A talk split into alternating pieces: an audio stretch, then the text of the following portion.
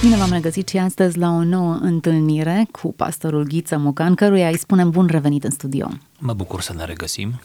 Ne oprim și astăzi asupra lui Ioan Scărarul. Iată, un învățat, nici nu știu cum să-l cataloghez, pentru că a fost uh, numit în mai multe moduri. În Mai degrabă de... să-l numim un trăitor. Un trăitor. Termenul e arhaic, dar sugestiv. Un trăitor al uh, creștinismului din uh, anii 579-649 s-a retras pe muntele Sinai, a intrat în mănăstirea din muntele Sinai la vârsta de 16 ani. Ne-a lăsat moștenire un volum intitulat Scara, despre care am vorbit în edițiile anterioare. Astăzi ne vom opri asupra unor fericiri, așa numite fericiri ale lui Ioan Scăraru. Care sunt tot din acest volum, ca să menționăm. Deci, de fapt, este singurul, singurul volum. da. Deci nu facem altceva decât să suim încă niște trepte. Iar aceste trepte le putem numi fericiri, iar de îndată ce voi începe să lecturez, ascultătorii își vor da seama de ce le numim astfel. Așadar, fericit este cel ce are față de Dumnezeu un dor asemănător celui pe care îl are îndrăgostitul nebun față de iubita lui. Fericit este cel care se teme de Domnul așa de mult cât se tem cei părâți de judecător. Fericit este cel ce s-a făcut atât de sârguitor în sârguința cea adevărată, pe cât de recunoscător s-a făcut slujitorul față de stăpânul său. Fericit este cel ce s-a făcut atât de râvnitor în virtuți, pe cât sunt de atenți în râvna lor soții față de soțiile lor. Fericit este cel ce stă în rugăciune în fața Domnului, precum stau slujitorii în fața împăratului. Fericit este cel ce se nevoiește să placă așa de neîntrerupt Domnului, pe cât oamenilor. Iată un, uh, un text care conține șase fericiri, dacă le-am numărat eu bine, șase fericiri pe care le are un trăitor, ca să preiau același termen, un trăitor al uh, creștinismului, al Evangheliei Domnului Isus Hristos, într-un mod foarte inedit. De fapt, să aduce o cântare nouă de laudă este o poruncă, foarte interesant. O poruncă de același calibru cu să nu ucizi, să nu minți și așa mai departe, să vii cu această cântare și perspectivă nouă asupra unui adevăr, mi se pare perfect biblic. Asta dovedește că cine trăiește cu Dumnezeu are suficientă prospețime ca să nu devină plictisitor, redundant. Cine trăiește cu Dumnezeu este ca un izvor și mereu, mereu o apă mai proaspătă, mai limpede, mai clară izvorăște din el. Pur și simplu se dovedește și în viața acestui om pe numele lui Ioan Scăraru că atunci când îl cunoști pe Dumnezeu, cum Domnul Hristos spunea samaritencei, din inima lui vor curge râuri de apă vie, cum zice Scriptura râuri care vor țâșni în viața veșnică, vor cuprinde în această irupere realitatea ce va să vie. Acum, dacă e vorba să găsim un fir roșu în aceste fericiri, în toate asistăm la raportarea față de Dumnezeu, o raportare proaspătă și asociată cu diverse situații din viață. Ioan uh, nu a fost, scărarul nu a fost căsătorit, la 16 Sigur. ani a intrat în uh, sistemul monahal, totuși folosește comparația aceasta în mai multe situații. Poate preluând modelul părinților săi sau poate alte modele pe care el le-a văzut înainte de a intra în, uh, în sistemul monahal. Da, și citind textele Scripturii, fără îndoială, și ale Noului Testament, el, uh, celibatar, prin uh, alegerea lui... A, de fapt, sigur, lecturând Scriptura, fără să ai modele sigur. prea multe, îți dai seama, ai cântarea cântărilor la dispoziție, ai multe modele în care să vezi cât de mult poate să iubească un îndrăgostit nebun față de iubita lui, cât de mult uh, Imaginați-vă că sunt imagine. soți apatici care trăiesc pur și simplu viața conjugală și habar nu au de toate acestea. Nu le conștientizează, trăiesc haotic, nu sunt atenți la detalii. Poate chiar un celibatar e mai atent la detalii, pentru că e în afara poveștii, decât suntem uneori noi, prinși cu viața, prinși cu treburile zilnice și cu, nu știu, apatia poate uneori, inerția unei relații conjugale. Da, Ioan Scăraru folosește aceste analogii. De fapt, toate aceste fericiri se construiesc pe acest procedeu al analogiei, al antitezei, vrând să arate că noi trebuie să fim cumva, din punct de vedere spiritual, cum spune el, privind spre, prin comparație spre situații, sau mai bine zis, ipostaze din viața de zi cu zi.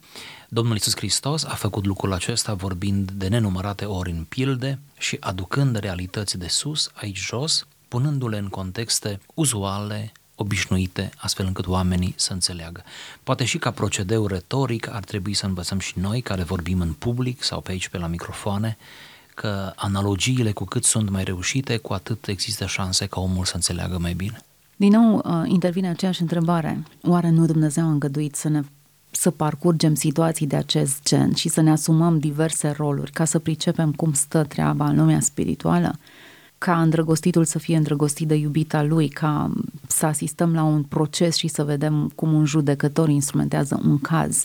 Aici este Situații ideea... care ne, ne arată că ne vom confrunta cu aceste realități în, într-un viitor mai mult sau mai puțin îndepărtat. Aici este ideea de corespondent. Vedeți, într-o discuție mai suplă din punct de vedere dogmatic, se face următoarea afirmație. Dumnezeu nu are un corespondent exterior. Nu-i trebuie o situație corespondentă față de care să se raporteze, ci Dumnezeu își este sieși corespondent. Noi însă nu suntem Dumnezeu, noi suntem oameni. Noi chiar nu putem înțelege o realitate inefabilă. Toată spiritualitatea este inefabilă, este de neatins cu simțurile. Noi nu putem înțelege viața de credință, realitatea inefabilă a credinței, decât în măsura în care îi găsim mereu un corespondent, care îl luăm în chip analogic, îl luăm comparativ, care îl luăm ca idee, ca sugestie conceptuală. Să nu uităm că Domnul Isus Hristos efectiv așa se exprima. Împărăția Domnului este ca un om, exact. este ca o țarină, este ca o vie. Este... Similitudine. Exact. Da. Cum să le explici unor oameni care n-au văzut niciodată, la mintea lor nu s-a suit, la urechea lor nu a auzit, la inima lor nu a ajuns, o lume pe care nu și-o pot descrie nicicum? De aceea cerul trebuie pus, din punct de vedere retoric și conceptual, în categoriile pământului, ale vieții pământești ale vieții de zi cu zi. De aceea este corect că atunci când vorbim la ocazii de botez nou testamental, să spunem că candidații de botez încheie legământul cu Domnul, așa cum încheie legământul conjugal soțul cu soția lui. Și am dat doar un exemplu. Cred că pentru fiecare realitate spirituală se poate găsi măcar un corespondent logic, interesant, convingător din realitatea umană, pământeană. Haideți să ne oprim asupra câtorva ipostaze pe care le găsim aici și să vedem în ce măsură ele ne pot învăța câte ceva. Fericit este cel ce are față de Dumnezeu un dor asemănător celui pe care îl are îndrăgostitul nebun față de iubita lui. Mi-aș permite să spun că această primă fericire scoate în evidență ceea ce numim noi în românește tânjirea, acea tânjire aproape agonizantă, acea mistuire a pasiunii față de persoana iubită. De fapt, Ioan Scăraru parcă vrea să ne spună, fericit este cel care tânjește, care suspină de dor. Fericit e cel care așteaptă cu nerăbdare. Fericit e cel care își pune la bătaie imaginația. Fericit e cel care dă voie acestei mistuiri sau se mistuie pe dinăuntru, mistuit de dor, tânjind de dor, agonizând. Agonizând aici nu în sensul, iată, negativ, ci în sensul acesta pozitiv agonizând de dor. Așa cum îndrăgostitul nebun agonizează după iubita lui sau tânjește după iubita lui. În momentul în care doi oameni se îndrăgostesc unul de celălalt, lucrul acesta este știut și scris în cărți și pus în filme, nu? în romane, în momentul acela, persoana iubită, chiar când lipsește fizic, nu? când nu e în preajmă, când legile proximității nu se respectă, adică nu e lângă tine, tu o ai în imaginația ta ziua și noaptea cu ochii închiși sau cu ochii deschiși, iubitul, îndrăgostitul, își imaginează iubitul sau iubita, nu? Există această funcție, această trăire puternică, totală, de plină, până la ultima fibra a ființei.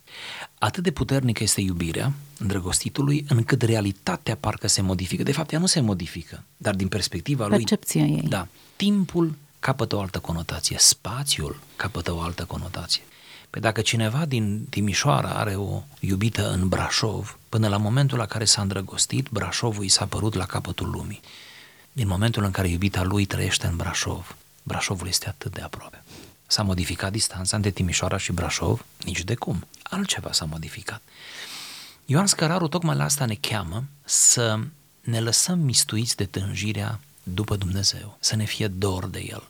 Atât de dor încât să, abia să apucăm să-i vorbim, să-i citim cartea, să ne întâlnim cu alți copii de lui. Atât de dor să ne fie încât să grăbim venirea, revenirea lui Hristos. Atât de dor să ne fie încât să credem cu îndârjire că va veni Domnul în timpul vieții noastre și că nu vom gusta moartea. Hmm, ce bine sună. Atât de dor să ne fie. Atât de dor să ne fie încât să fie atât de iminent Hristos pentru noi. Nu? Dumnezeu, relația să fie atât de iminentă, să fie atât de palpabilă, pun între ghilimele palpabil, atât de reală. Realitatea nu ține doar de ceea ce atingem cu simțurile. Toți știm și, sau ca și creștini ar trebui să știm că de fapt realitatea care rămâne imobilă este cea care nu poți atinge cu simțurile. Tot ce atingem cu simțurile este efemer, trecător. Noi înșine, receptorii, nu? Suntem trecători. Tot ce este în afara simțurilor noastre, tot ce este netrupesc, cum spuneau părinții biserici, netrupesc, care nu are corporalitate, aceea de fapt este sortit eternității, aceea este etern, aceea rezistă în timp. Dor, tânjire. Atât de spiritual vei fi, cred, câtă tânjire ai după Dumnezeu. Atât de repede te căiești și te pocăiești de căderea ta, câtă tânjire ai după Dumnezeu. Într-un fel, această fericire este un antidot la indiferența spirituală. Cumva, autorul vrea să ne spună, nu aveți o relație cu Dumnezeu din inerție, așa cum se întâmplă să aibă soții între ei uneori. Nu vă permiteți apatie, nu vă permiteți regres, nu vă permiteți nepăsare, nu? Fiți mereu un, uh, un jar, un jăratec aprins, nu? Mistuiți-vă. Întrețineți această, această mistuire, această tânjire. Dar cum pot să întreții o asemenea tânjire? Sigur, se pot da multe răspunsuri. Răspunsul care l-am eu pe inimă mereu și îl ofer și aici este că trebuie să ne lăsăm fascinați de Dumnezeu ca să tânjim după El. Nu tânjim decât după lucrurile care ne fascinează sau după oamenii Poate care fi ne întreținută fascinația? Da, cred.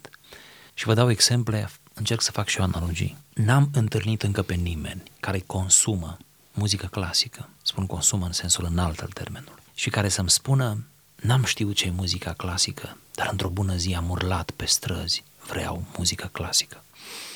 Toți care s-au îndrăgostit de acest gen de muzică au fost în mediu la început. La început nu le-a plăcut, la început n-a fost o pasiune, doar au fost în mediu. Ei au, au avut o perioadă în care au trăit printre sunetele acestea și apoi a devenit ceva indispensabil. Ăștia să fac abonament nu? și se duc la concerte. Nu există stagiune nu? în care ei să nu fie prezenți. Pentru că urechea se educă. Specialiștii în artă plastică spun că nimeni nu se naște iubind și înțelegând tablouri sau sculpturi. Trebuie să fii printre tablouri, trebuie să-ți educi privirea. Toate simțurile și percepțiile noastre se educă. Deci cred că cei care ne vorbesc ore în șir ar putea să ne vorbească despre un tablou sau ore în șir despre o piesă muzicală, au ajuns să fie fascinați de aceste teme pentru că s-au preocupat cu ele, pentru că și-au impus, pentru că au făcut o cu rigoare, pentru că au făcut o cu știință. Aici, da. aici cred că e o linie așa de sensibilă între datorie și plăcere. Mă uit la banalul meci de fotbal. L-ați observat vreodată din tribune, ca un spectator, nu al meciului în sine, ci al spectacolului pe care îl oferă tribuna, pasiunea care e acolo. Care izvorăște în mod natural, cred că asta vreți să spun. Evident, da? nu este dirijată, nu, e, nu am întâlnit pe cineva să se sugă din datorie. Poate o soție care vrea să-l fascineze pe soțul ei sau să-l surprindă într-un anumit mod, dar... Dar și obicei, ea se lasă prinsă în vrajă. Exact, e, e molipsită lumea, contaminată de atmosfera de acolo.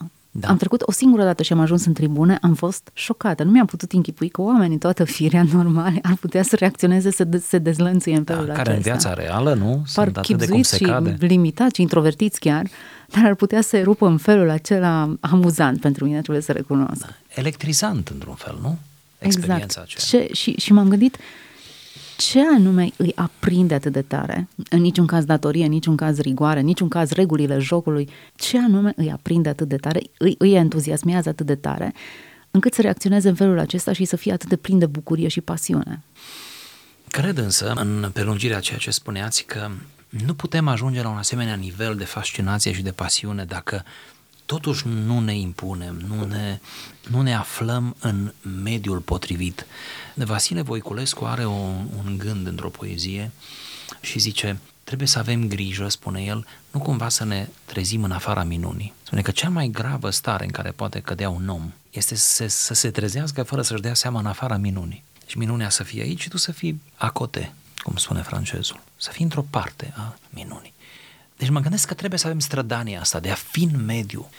Atât de fascinați vom fi de Dumnezeu cu cât îl cunoaștem mai bine pe Dumnezeu și îl cunoaștem din Scriptură, din experiența mm-hmm. noastră. Aici are și un punct interesant. Îndrăgostitul nebun față de iubita lui.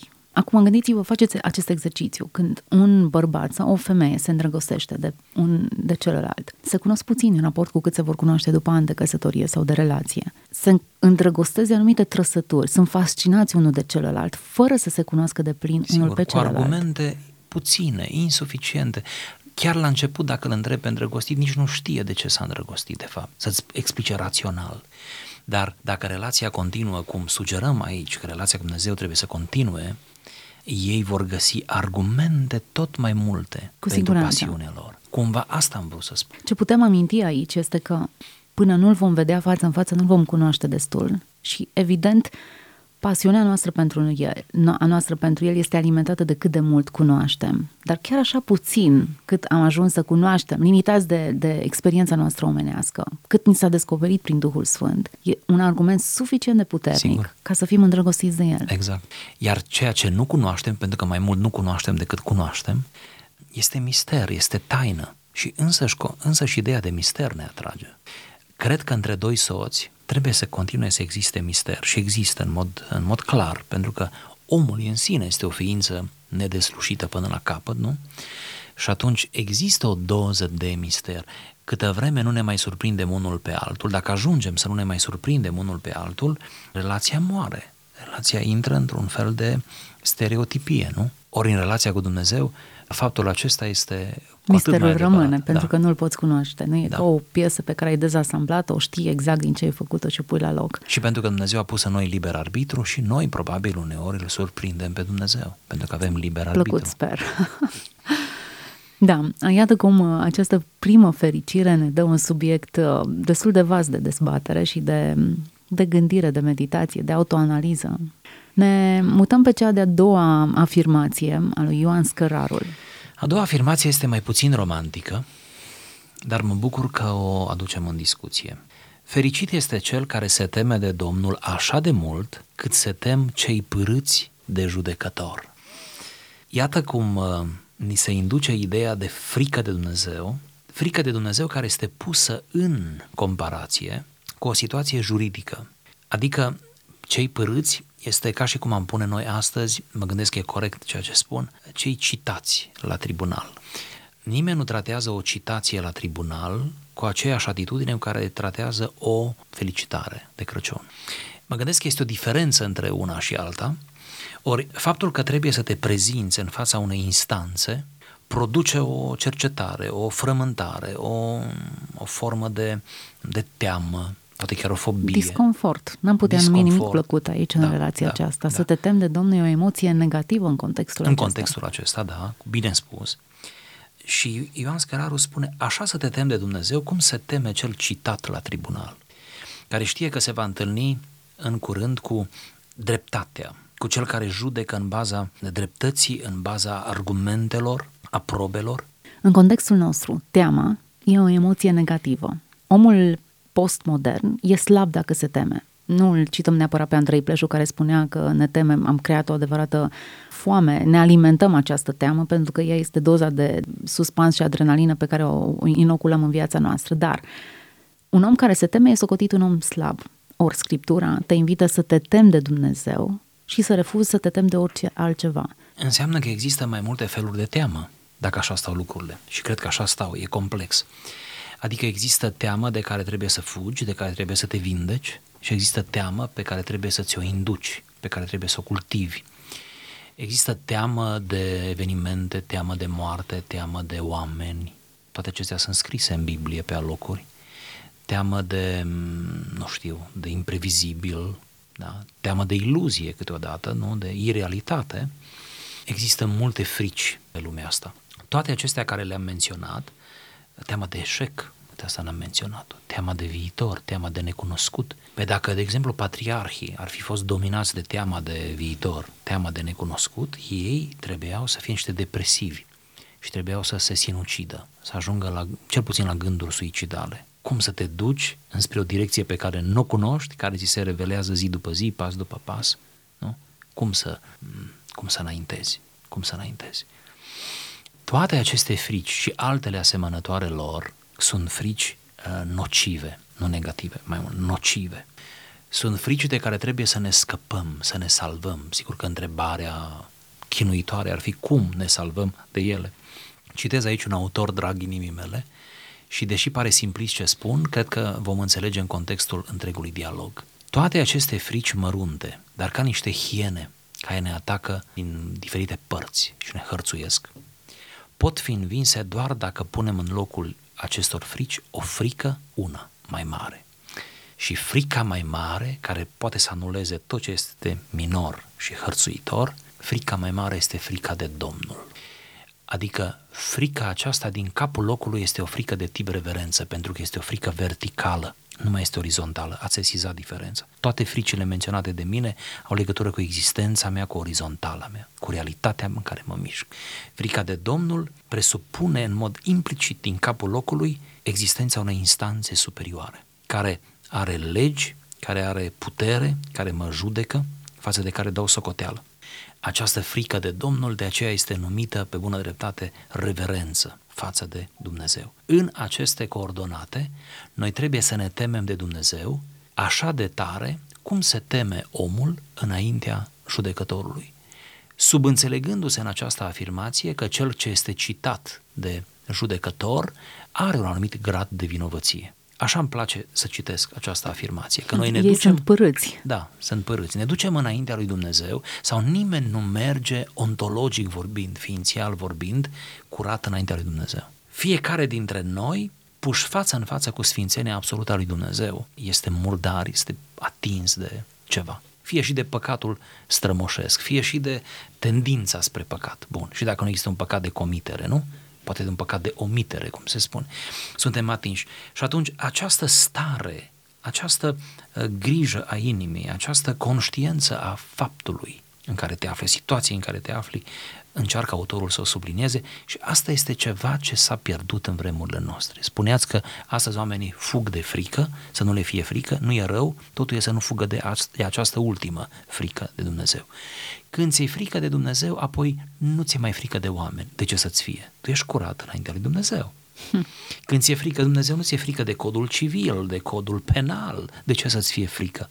Tu tocmai te-ai pus în fața instanței supreme, nu superioare, supreme. Deci, de câte lucruri ești scutit, cum te pui la adăpost prin frica de Domnul? Având însă această perpetuă cercetare a inimii, nu? Supunere, atenție, frică în definitiv. Dacă Dumnezeu e mai mare decât noi, nu e logic să ne temem de El? Dar nu teamă paralizantă, nu teama că ne distruge, deși ar putea o face, nu? Ci teama aceea de superior, de cineva mai mare decât teama de tip respect față de El. Eu nu mă tem de soția mea, nici ea nu se teme de mine, dar așa ne comportăm unul cu altul, cât să facem să ne fie viața frumoasă unul cu altul. Eu nu mă tem de ea că mi-ar face ceva, dar mă tem de ea să nu se supere pe mine. Mă tem să nu o supăr. Ați văzut ce diferență? Uneori în literatura de specialitate, în teologia, mai ales medievală, se face această comparație care mi se pare foarte reușită. Da? Nu mă tem de partenerul meu că nu știu ce-mi face, dar mă tem să nu se supere. Mă tem să nu-l supăr. Tot o teamă, dar mă tem să nu-l... Nu? mă tem să nu-mi pericliteze relația cu el. O teamă care o putem aplica și în plan vertical. Acum, ideea e, dacă preluăm aceeași, același adevăr pe care îl spuneam puțin mai devreme, că avem niște modele omenești ca să pricepem modelul dumnezeiesc.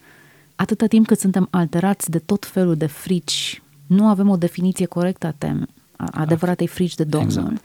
Ne uităm în Scriptură și descoperim situații în care Dumnezeu ia imaginea unui leu, dar și a unui miel. Situații în care Dumnezeu apare intransigent, mă gândesc la Anania și Safira, de exemplu, sau la cazul lui Uza, situații în care nu, nu s-a mai putut com- negocia absolut nimic. Foarte interesant. Dumnezeu încerca să ne transmită printr-un model omenesc, de înțelegere, o lentilă omenească, cum să îl respectăm. Că și eu cred că nu vrea să fim terorizați de el, în niciun caz nu vrea să fim terorizați. Dar nu avem ideea aceasta de teamă, mai ales omul contemporan. Înainte ți era teamă de împărat, te decapita dacă nu erai pe da, placul lui, de boier. În, în plan civic cu autoritatea. Nu? Noi ne criticăm președinții în, în virtutea libertății de exprimare și de expresie, îi uh, etichetăm cum vrem noi, iar această formă de, de reverență care exista în trecut nu mai își găsește corespondent în nivelul relațiilor să noastre. Să nu o luați altfel decât vă spun, să nu o luați ca o tentă monarhică, monarhianistă, dar vreau să vă spun că există teologi nu puțini de-a lungul secolelor care au spus, studiind Scriptura și dogmatica, au făcut următoarea afirmație. O rânduire socială, politică, dacă vreți, care corespunde cel mai bine imaginii relației dintre Dumnezeu și om, este totuși monarhia, adică un rege, un împărat sau o împărăteasă, o regină. Pentru că aceasta este, spunea, se spune, aceasta este o rânduire care poate să furnizeze cele mai multe corespondente în plan spiritual și raportarea la autoritate. Deci, da, noi avem o problemă cu autoritatea, cu ideea de autoritate, cu ideea de autoritate.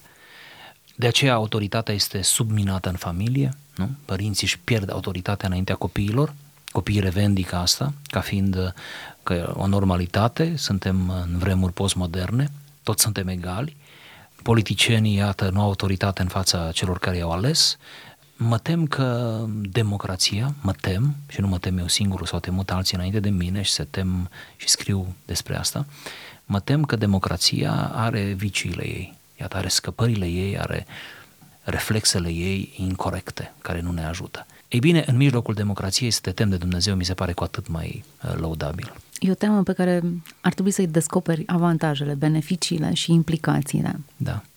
Gândiți-vă că David îmi vine în minte acum, fugind de Saul, întâlnește pe Saul, în contextul acela cu peștera, peștera Înghedi, poate să-l omoare, cei din jur îi spun Domnul îl dă în mâinile tale, pentru că așa ne place nouă să interpretăm realitatea în cheie spirituală și când nu e cazul. Și el zice, cum aș putea să mă ating de unsul Domnului? Acolo este bătălia între emoție și principiu. Emoția ar fi spus, fă și ar fi găsit argumente și ar fi găsit versete. Principiul a spus, nu pot să mă ating de unsul Domnului. Nu pot. Principiul spune, nu pot. Nu că nu-mi vine, nu că n-ar fi un prilej, îmi va părea rău după aceea. Dar mai bine să-mi pară rău așa. Decât altfel. Da. Ne-am plimbat uh, tangențial și prin celelalte fericiri. Fericit este cel ce s-a făcut râvnitor în virtuți, pe cât sunt de atenți în râvna lor soții față de soțiile lor. Și acum soții care ne ascultă vor zâmbi sau mai degrabă soțiile vor zâmbi și se vor întreba unele dintre ele oare la ce soț se referă autorul. Să nu uităm că el la 16 ani a intrat Sigur. în sistemul monahal. Avea o imagine idealistică. De... Da. Dar poate tot uh, scriptura a fost manual în acest caz și... Care și probabil și alte modele care le-a văzut. În orice caz, râvnitor în virtuți, râvnitor în împlinirea poruncilor, așa cum soțul e râvnitor față de soția lui, încercând să intre în voie, să-i facă pe plac, să-i aducă de toate, să o poarte, să o alinte, să o complimenteze. Interesant că soții față de soții, nu invers, cum poate că e mai des întâlnit. Da, și suntem totuși pe la anul 600, când am zice că patriarhatul era în, la apogeu și totuși, iată ce interesant, așa soți și-ar dori, nu, toate soțiile, care sunt râvnitori pentru ele și care nu împlinesc decât Scriptura, care spune că cel însurat trebuie să placă nevestei. Mm-hmm. Ah, iată, uite, din nou același model. Da. Avem aici un model părât judecător, slujitor față de stăpân, când vorbim de sârguință, râvnitori în virtuți precum soți față de soții. Da, o datorie conjugală, da. Mm-hmm. După care continuă slujitori în fața împăratului, Fericit este cel ce stă în rugăciune în fața Domnului, precum stau slujitorii în fața împăratului. Aici este o aluzie la slujitorii în exercițiu, la slujitorii care sunt pe tură, în tura lor de așa, sfetnicii aceia, slujitorii care stăteau în sala tronului, da? care stăteau în proximitatea împăratului și care așteptau din moment în moment o comandă, o poruncă, nu? Care erau mereu atenți, aveau o singură concentrare, nu? Se concentrau la împărat, la persoana împăratului și la dorințele acestuia. Într-o asemenea stare de vigilență, de veghe, de și respect, reverență în același timp. Reverență, tăcere, nu?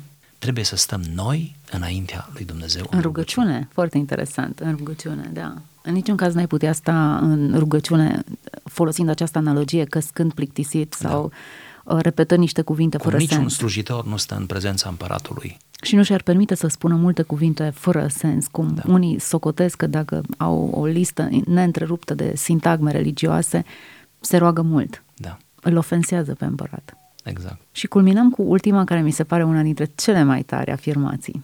Ferice este cel ce se nevoiește să placă așa de neîntrerupt Domnului pe cât oamenilor. Ia uzi, oare așa suntem? Asta este o afirmație care atinge postmodernitatea, nu? anume preocuparea necontenită a omului pentru propria lui imagine și faptul că, vrând, nevrând, nu întotdeauna vrem, uneori o facem pur inconștient, încercăm să uh, fim simpatici, încercăm să... Populari. Fim populari, încercăm să facem, chiar facem mici concesii în plan relațional, tocmai pentru a fi acceptați în grup.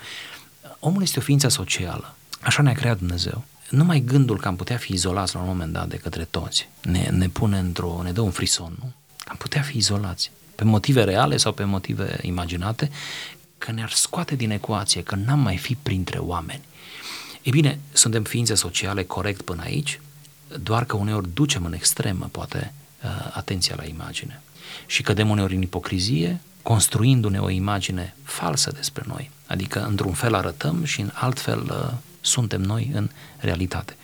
Pe cât de mult încercăm să plăcem oamenilor, spune Ioan Scăraru, măcar pe atât să ne nevoim să-i plăcem neîntrerupt lui Dumnezeu, să ne nevoim frumoasă această nevoință, să ne străduim, să ne silim să-i fim plăcuți lui Dumnezeu. Adică așa cum oamenii se uită la noi și spun, vai, ce minunat e băiatul ăsta, ce minunată e fata asta, ce minunat e omul ăsta, ce deosebit, uită-te la el, pâinea lui Dumnezeu.